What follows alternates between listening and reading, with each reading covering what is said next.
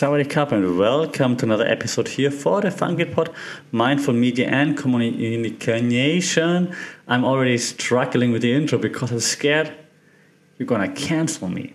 Because today we talk about cancel culture. Oh yes, cancel culture, or some might wanna call it 21st century witch trials where the twitches, witches, twitches, witches have Twitter, no, X accounts not anymore. In the universe of like social phenomena, cancel culture is like the dark matter. Like it's omnipresent yet very elusive. Like what actually is it, right? So why do some people get cancelled quicker than your Amazon Prime delivers? Uh, Prime Day coming up. So let's unroll this this intricate tapestry that it is, like which is filled with, let's be honest, virtue signaling yeah, Twitter slash X mobs and those deliciously, I know, volatile currencies of public opinion. Now let's strap in and let's try to figure out what's cancel culture? How does it work? So, first order of business in this regard what on earth is cancel culture? It, you can think of it as like a hybrid between a social media tribunal and reality, reality TV. Yeah, I think it works. Like dramatic, judgmental, and super entertaining. If if you're into that sort of thing, that is. But who's not? So it's not merely an online coliseum.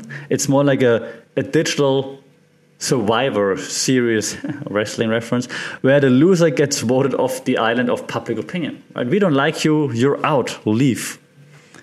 And there are a few media theories that that that tap into that. That's why it, that's why it works so well. Okay, one being the two-step flow theory. We talked about this one before, right?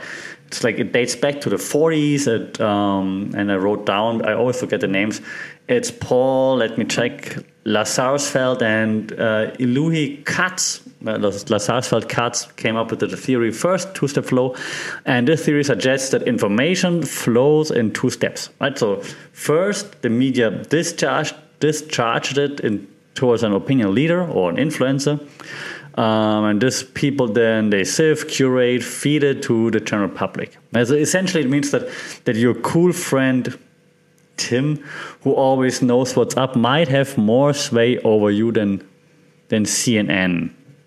Might not be the worst thing. So it's Tim's two-step flow, Tim's interpretation that molds your opinion. Okay, in the realm of cancel culture, these middlemen can be like the arbiters of like doom or redemption, right? And Tim was just an example for like any middleman, any influencer that you follow, any news anchor that you trust, for example, and whatnot, any celebrity that, that you that you blindly follow and trust, and so on. Okay. Another theory we also talked about this before, the filter bubble theory, right? Was coined by um, Eli Pariser, I believe. I forgot to write down the name on my notes. I slipped up there. Apologies, but I think that was the first one who coined the term. Um, this this filter bubble theory posits that personalization, like algorithms, they kind of like encase us in bubbles. Right? We talked about this in many episodes before. Like in those bubbles, in those bubbles, we have like similar opinions. That's why we're in those bubbles. So if you ever cancel someone in your head chances are everyone in your bubble has too. You're like, hey, you're in my bubble. Did you cancel that person too? As we're joking a little bit, but that's kind of like how it works, right? Because you're all sharing a similar mindset. So, and being in those bubbles, right? Those bubbles they solidify your your pre-existing beliefs and, frankly, make us more rigid than than tolerant, like more intolerant, actually. Yet they amplify the feeling that we're on the right side, thereby justifying actions like canceling someone, for example. Yeah, one of my favorite examples, because I don't always agree with them, but it's just it's just a nice example. Let's take Jordan Peterson for example, right? If you don't know Jordan Peterson, Google Jordan Peterson. No, I, and I'm not saying I I like the guy. Actually, I don't, or I disagree, or I agree. So I disagree on a lot. I agree on a few things. I disagree with a lot of things that he says.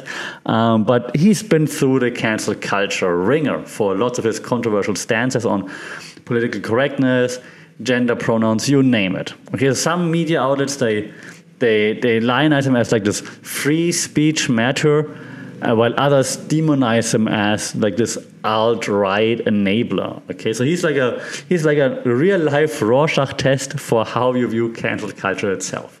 Look at Jordan Peterson. What do you see? Terrible person should be I don't know canceled for life, or like no macho who's really for free speech. That's the Rorschach test right there. Okay, and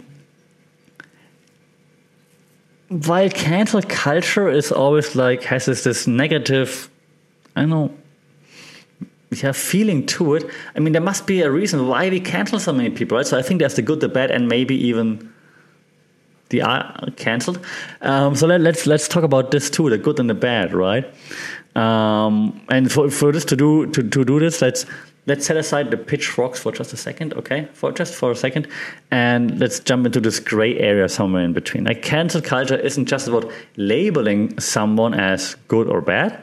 It's it's more nuanced because life is more nuanced than that, right? It's about like a collective moral bargaining, if you will, where we all we all chip in our two cents, and somehow we arrive at a at a common verdict.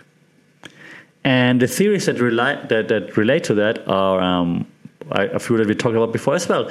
One being the, the social responsibility theory, okay?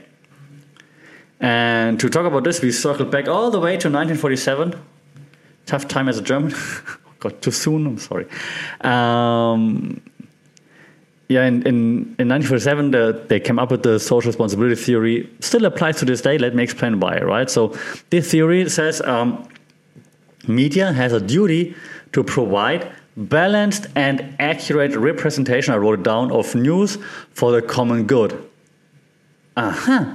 But what happens when the common good itself becomes disputed, um, disputed territory if, if we cannot agree on what's the common good? In cancel culture, we see the contentious nature of what constitutes this, this public, this common good. Hmm. Okay, it's something to think about, I think. Another theory related to that, we talked about it like in almost every episode, the agenda setting theory, right? Media not only reports news, but also sets public agendas. We know that by now. So when mainstream media decides to spotlight cancel culture, it becomes the topic du jour, okay? And because we're talking about it, we're also co creating the narrative. We keep talking about it. Either we amplify it or we, re- uh, or we resist it. Yeah, this, this cancellation du jour.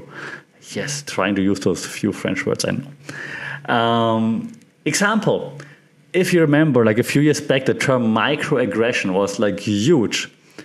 And it wasn't coined just yesterday, it was coined way back, and I did research just for you by, by um, psychiatrist Dr. Chester M. Pierce in the 70s. But only recently, like a few years ago, it resurfaced and spread like wildfire, right? Thanks to, thanks to the media spotlight. And now it's more or less if you're in the media part of your daily vernacular, and yes, the, people get canceled for it. That's agenda setting. That's also moral panics. We talked about this before as well. Right? So, oh, no, people are so aggressive and so on. Right? Even if you, and I'm not, I'm not saying it's a good thing, but if you're, if you're like making a slightly racist joke towards your friend, because with friends you do that, right? This could be seen as a microaggression. People, I, live in Thailand, I'm German. Uh, clearly, I'm not from here, right? People make fun of me all the time. And of course, it happens the other way around too. I make fun of my Asian friends as well because here I don't have to be scared that I get canceled for it. If I would, if we would share the jokes that we make, like when we at the boxing gym, for example, we might get canceled if, if those jokes make it on the air, for example, right? Because they're microaggressive, which they're not meant to be. So yeah, it's it's it's a it's a very very interesting time we're in, I believe. And the media obviously put us into that role, right? Um, and yeah, well, have to, we have to talk about like how the media is responsible or partly responsible for it. It's the elephant in the room, if, if you're honest, right? Um, actually, it's not the elephant; it's the, the puppet master. Actually, the media. Okay, so the media is like the the, the, the people who not only report on cancel culture but very often instigate it. They're like those reality TV producers who know just when to cue like this dramatic music and oh, something's gonna happen. Okay. And a few theories that that, that again relate here. Uh, one is the framing theory that we also talked about before. Um, that's like the sociological concept that now meets mass communication. Okay, the media can frame a story and in a myriad of ways, like tragic, comedic, heroic, villainous. Yeah, that, that's probably the, the, the main ways. So one person's cancellation can either be framed as a righteous purge or a witch hunt. Which side you're on? Another one could be, we talked about this also many times, spiral of silence theory, right? You remember that one? The theory explains why most people are so afraid to voice unpopular opinions. Yeah, because you're like, oh, all my all my other friends, people in my circle, they, they think this one thing. I'm not gonna go against it. Okay, I'm scared to go against it. So if you think your view against the majority, that the fear of isolation makes you keep quiet. You cancel yourself. It is theory explains why even those who disagree with cancel culture might not speak up because like oh, I don't want to argue, you know, whatever. Oh, let's just cancel Jordan Peterson, right? Um, you know, coming back to this example because he's just he's just the poster child for media framing. Okay, and again, I'm not his friend. We don't even know each other, obviously, and I disagree with many things that he's saying. But depending on which news outlet you read, he's either the, the staunch defender, like I said earlier, for free speech, or like the problematic figure advocating for hate speech. It's so different. It's crazy. This is a classic example of how media framing dictates public perception. You're taking someone complex, because we're all complex, we all have different thoughts, right? So taking someone complex and reducing them to that flat, digestible caricature, if you will. And that's not fair. Again, not don't even like the guy, don't know the guy, but it's not fair to do this to anyone. so they're the last 10 minutes or so, and we're keeping it shortish this time because the, the more time I spend, the, the higher the likelihood I get cancelled. and the last episode, or the, the second but last episode on uh, Israel was just so long and got me so sad. I don't want to be sad this, uh, as sad this week, which is hard looking at social media, but trying to be less sad this week. Next week, then the hardcore detailed deep dive uh, into um, a few topics again. So, but let, let, me let me wrap things up. Okay, let me conclude. So we we, we traversed like this very slippery slope right now of cancel culture last ten minutes, and unearthed like a few theories that relate to it. Right. Um, we talked about the champions of cancel culture. We talked about some of the casualties of can- cancel culture, and got to remember that this is not just an isolated phenomenon. Okay, it's not just happened once or twice. It's really interwoven into the fabric of our society. Like we judge, we cancel. And the media doesn't just mirror our society anymore. And it, yeah, the news in particular were thought to mirror society so that we see what's happening in society. But now, media does not mirror society anymore. Think about it. That's also that's uh, like one of the first media theories you learn in university. Media does not mirror society anymore. Media shapes society in a very impactful way. Okay. So we are all willing participants, like casual observers, or, or, or, or maybe even helpless pawns in this grand spectacle of how the media shapes society. The only time, and maybe your next tweet, or no, post X video on TikTok will tell. Let's see about that. And yeah, let me know how, how do you feel about cancel culture? Maybe even if you're if you're younger than me, if you're Gen Z, like how do you you grow up with that stuff, right? I mean, do you feel like that's all good? It's good that people are super hyper aware, or do you think, come on, sometimes that's just too much? How do you how how, how is it if you're a millennial, if you're even older, if you're Gen X or something? Like, how do you feel about cancel culture? Let me know. Uh, was it all better back then when no one had social media? Let me know in the comments um, at funkitpod on social media, funkitpod at gmail.com.